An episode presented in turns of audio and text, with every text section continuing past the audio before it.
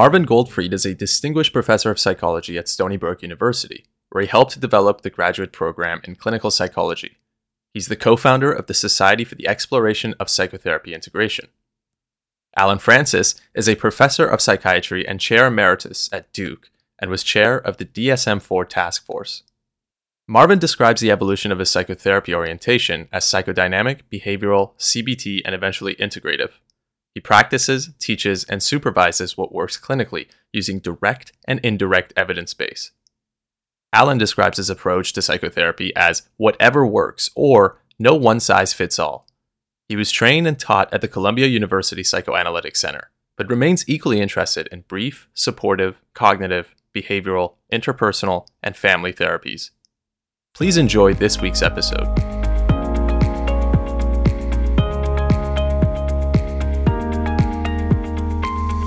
Good morning and welcome to Talking Therapy with Marvin Goldfried and Allen Frances. Good morning, Allen.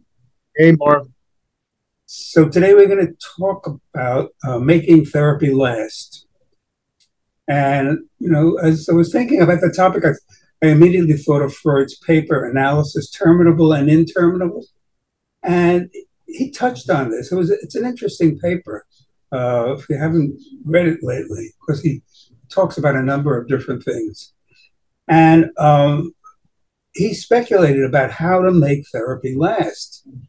And, and um, should therapy uh, include future potential issues that are dealt with as a preventative. And uh, he, I don't recall him ever coming up with a conclusion, but at least he was speculating on, on the lasting quality of therapy.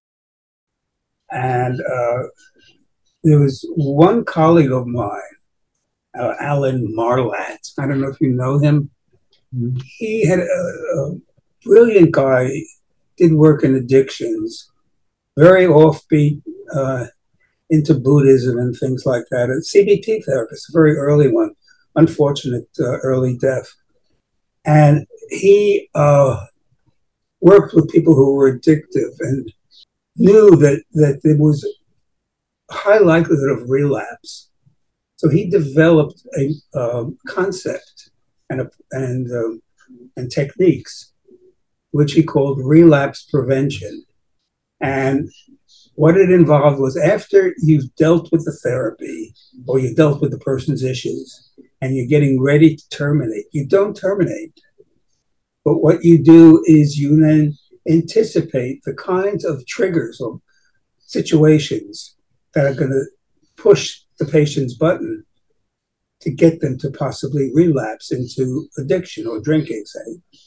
Things like um, interpersonal conflict, or pressures from peers. Oh, come on, just have one. Or this is a celebration, make an exception.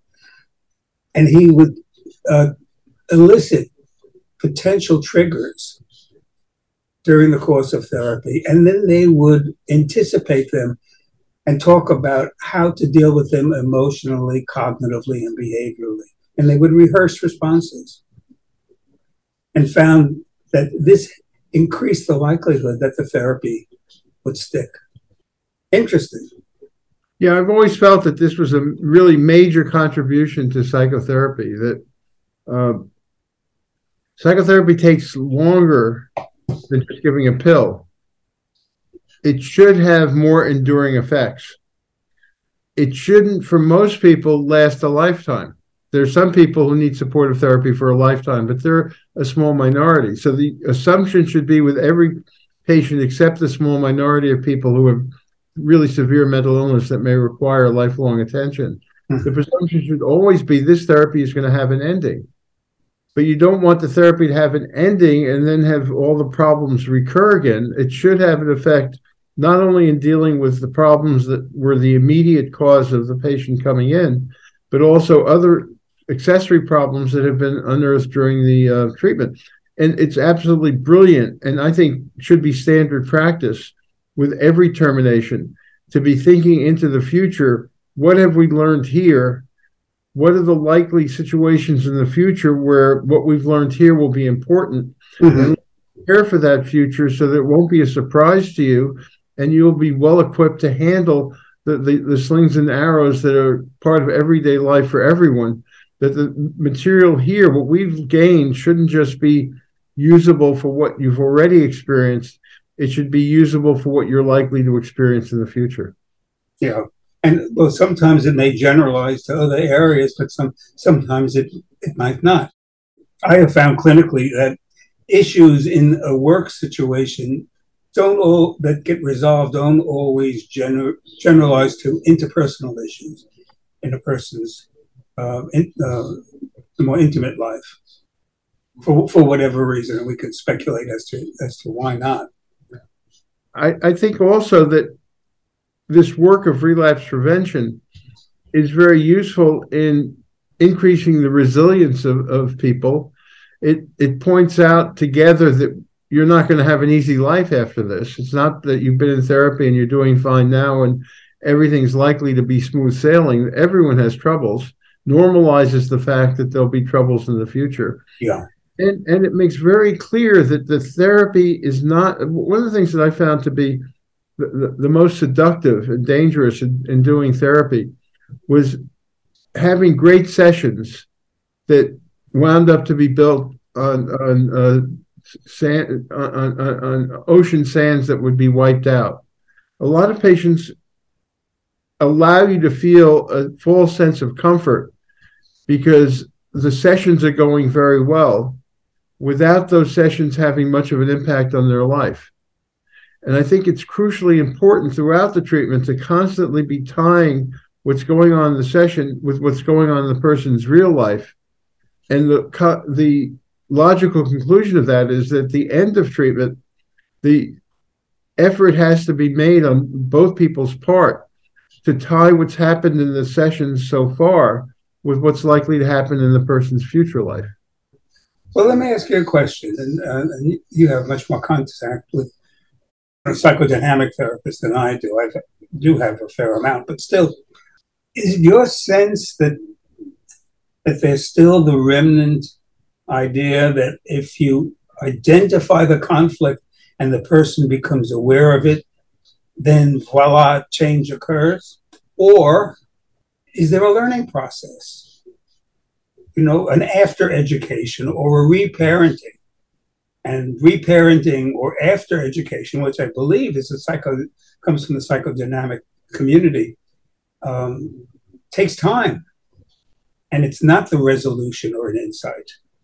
Well, Freud was very clear in that in the paper analysis in terminable and interminable, which I think was close to his last paper, uh, 1937.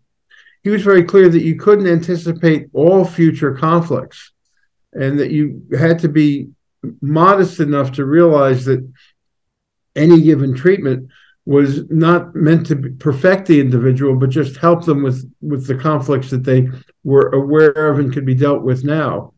I think what happened, a dangerous element in psychoanalysis was the idea that you could perfect the patient by very long treatments. And the uh, same trend to some degree began happening in cognitive therapy. That originally the cognitive therapies were fairly short term, and in some people's hands, the cognitive therapies began to extend out longer, longer, longer one year, two years, three years. I think it's important with every treatment to, to make people aware of the fact that there will be an ending and that everything that happens in the sessions needs to be translated to what happens outside the sessions. In the hands of some psychoanalysts, the patient maintains so much control of what happens in the sessions that they can spin a web of, of um, debate, interesting debate for years and years and years without applying anything that they've learned about themselves mm. to how they're really behaving in, in the outside world. So I, I think that the, the tendency amongst psychodynamic therapists, some of them, and an increasing tendency amongst some cognitive therapists is not to be engaged enough with the interface between the session and behavior outside the session. And the, again the logical conclusion that the end of treatment it's not just separating from each other the focus isn't just on how much we're going to miss each other how much we're going to miss the um, the work together it needs to be that this work had a purpose not just to dealt with the problems you came with, but to help you with the future. Well, let me, you know, as as you're saying this, well, a couple of things are happening in my head. One, I'm thinking about there's a mirror image among some CBT therapists. And what I mean by that is, yes, the focus is on what is going on between sessions to the point of ignoring what is going on within the session. Hmm. So it's exactly the flip of, um, you know, it's the unassertive person who is very careful in what they say to the therapist because they were they, they were afraid of a negative reaction. And the therapist paying no attention to that but talking about well let's talk about what happened last week and what and what's going to happen next week. But I so that's one thought and it's a bit tangential but I figured uh, no I love that point. I love the idea of the mirror image that the psychodynamic therapist focuses too much on just what happens in the session to the exclusion of what's happening outside. And some CBT therapists focus too much just on what's happening outside, failing to take advantage of the informational value and also of the power of the therapeutic relationship to have the inside influence the outside. Yeah, yeah, yeah. I, and I, I see this occur. It has occurred quite a bit among beginning CBT therapists, uh, where I would ask the question, um, um, well, are there any other significant people in this patient's life besides their partner? And the therapist say, no, I don't think so. I said, really? What about you? And they don't see themselves as being part of it. But that's that's another another issue. I don't. I'm glad you like it, but it's a it's a tangent. And I think maybe unconsciously I brought it up because I thought you would like it. but to, to the point, the question, the other thought that I had as you, as you were talking about uh, uh, how long the therapy goes on and, and the issues that are dealt with, the concept of working through, is that only for grieving or is it a more generic concept that, that deals with other issues in a patient's life? You're asking me? Yeah. I think it depends on the patient a lot. I mean, we've. Oh, what does working through mean? It, it, it, you discuss the fact that some people just get it. Uh, and you know, we've discussed the fact that sometimes something you do in 15 minutes, you say something, the person just gets it, yeah, and work it through on their own. The, the the getting it means, aha, what you said here applies in these other places in my life, yeah. and they take the ball and run with it. For some people, and, and maybe most people, it, there is not this one aha moment where I get it, and my whole life has changed. With with most people, it requires practice, homework, thinking it over, many situations, a variety of incremental corrective emotional experiences, and the the um, the initial insight is, is cures only ignorance. That it has to be applied in a variety of different circumstances before it changes who they are, before they have a. So essentially, that's a learning model. Yeah at least in, in a very generic sense. It takes people do the learning on their own. Once they get the idea, they carry it on their own. Other people may take years of doing this very patiently in sessions and then relating it to out of session and taking out of session behavior and relating it to in session behavior. It's a much slower process. But I think the, the dilemma that Freud was addressing in analysis terminable and interminable and which is a problem in many cognitive therapies now, is that that working through can become endless if there isn't some sense of urgency that life has to change now. Yeah, yeah. Not in a debating society. We're not playing here, play acting here, not just having fun together in the room. That the working through has to take place not just in the sessions but outside the sessions, mm-hmm. and there should be a dramatic change in feelings, thoughts, and behaviors in everyday life, not just good sessions. Well, that brings me to the topic of, of uh, termination, which we've dealt with, but uh, I think we can deal with it in another way, and that's the notion of maintenance. Now, with drug therapy, that's a concept, right? The person, the patient is on maintenance. What does that mean? If somebody's getting meds and they're on termination versus maintenance, yeah, Well, I think that with with people who have severe psychiatric disorder, um, very often the, they may need to be on medication for life, and they may also need to have some form of psychotherapy for life. It's certainly not going to be as intense as psychotherapy aimed at change. It might be as little as once a month, once every three months, mm-hmm. but it's important. People don't just stop having problems if they start with severe psychiatric illness. Right.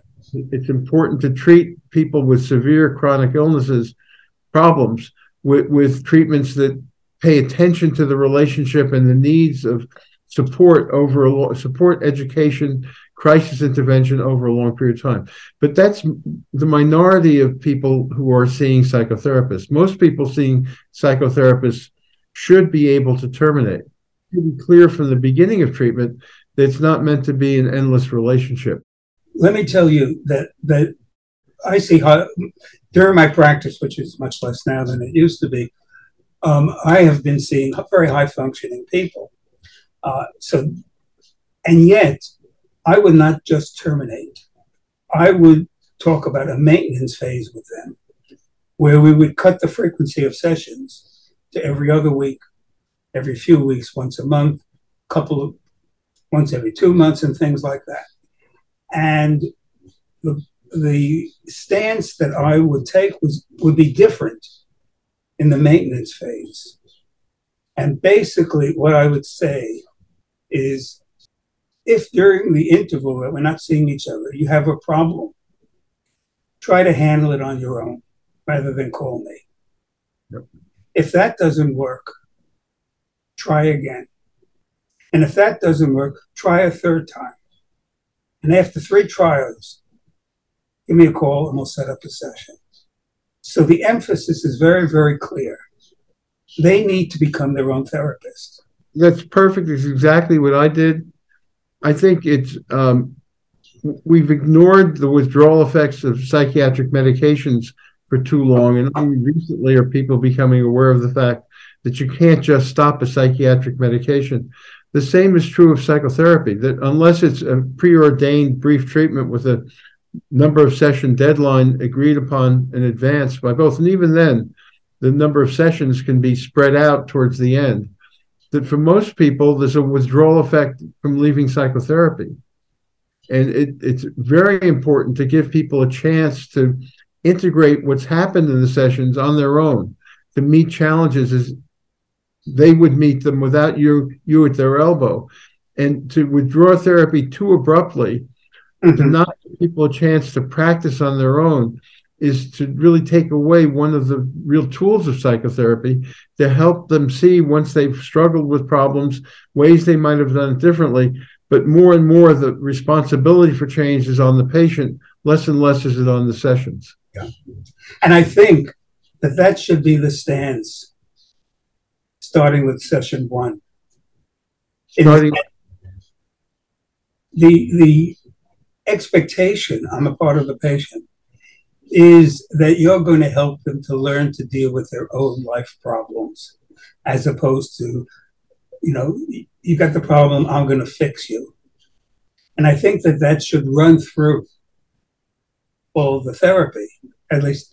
And I see this as part of the history, unfortunately, the forgotten history of CBT, where we were criticized for manipulating and being Machiavellian uh, and then we started to talk about, well, we're teaching the patient to have control, self control over their life.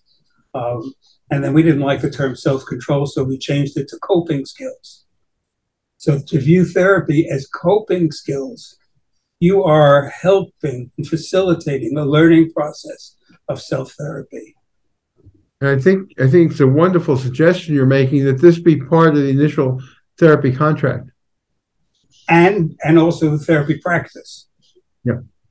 So from the very start, the person knows that the, the expectation is they carry what happens in the sessions into the real world with increasing and new, maybe sometimes new coping skills, and that the, towards the end of the treatment, they'll need less of support and teaching and corrective emotional experience in the sessions that they'll do more and more of this on their own, and that the visits can therefore and should therefore be spaced out. Right, right.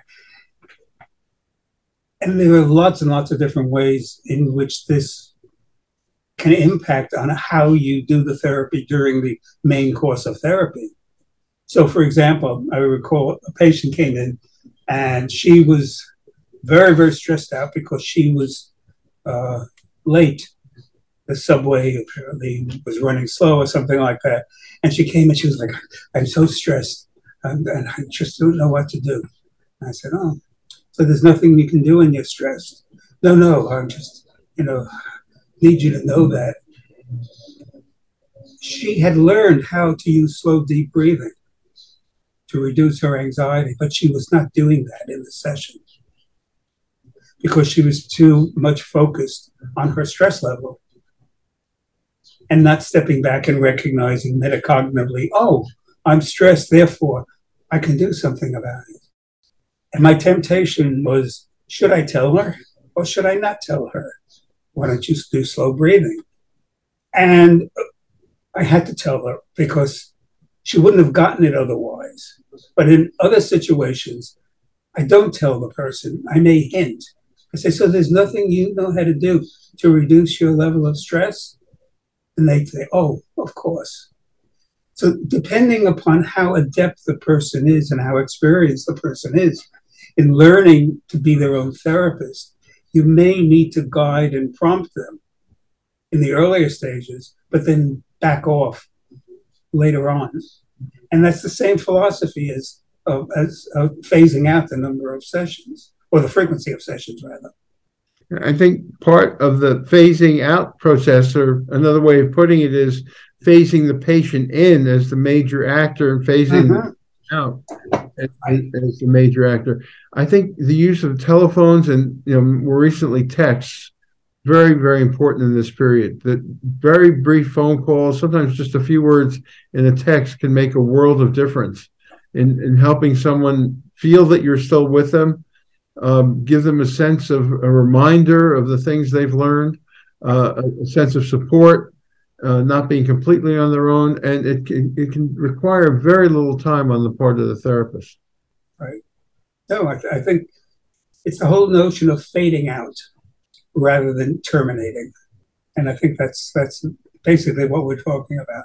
And what I, I can just add of, of the way I view these maintenance therapy sessions, we talk about let's talk about how you coped on your own in a different way than you did prior to therapy for any events that occurred over the past month. And then, because they want to come in really and talk about the difficulties they've had. I said, that's good, we'll do that. But let's start with how you coped and specifically how you were able to do it. And then let's talk about the more difficult situations where it was harder to cope and figure out why it was harder to cope so that you can learn from that for the next interval. So I, I think we need to, and that's just, you know, one little tidbit of, of what one could do during maintenance therapy, but I think there needs to be more emphasis on maintenance therapy and there needs to be research on this.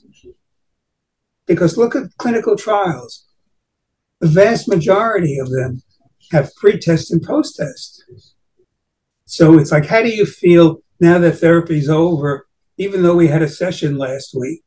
So there's no emphasis on whether the therapy is lasting unless you do a follow up, which is not always easy to do. Yeah, I, I think that you could say that the most important parts of a treatment are the very beginning and the very end. The very beginning shapes what's going to happen after. The very end shapes how much the therapy will become an enduring part of the patient's future. And I think training programs focus a lot at the about the beginning of treatment but almost never focus on the end. Very often, people in training have not had the experience of, of, of terminating with many of the patients that they've been seeing, except in a very abrupt way. Force patients often trigger it, or the end of the program triggers it. It's not part of an inherent part of the training. It's one of the reasons why I think training in brief therapy is so important because if you have t- a, a, a predetermined time limit to the treatment, it helps therapists learn how to handle both the beginning and the end and the stuff that happens in the middle. Yeah. Who was it who said that, that therapy was like a chess game where you know the opening and closing moves, but the middle part is hard to Are the most important, and we don't really teach closing moves very well. That's why I'm, I'm so glad you came up with this topic for today. Okay, so we're gonna have to figure out a topic for next time. Okay, well, you're great at that, Marvin. I'll leave it up to you. okay, and and you're very open to suggestions, which is, you know, why I like you. You you agree with me a lot. You must be a good therapist. okay, stay safe. Talk to you next time. Bye-bye. Bye bye.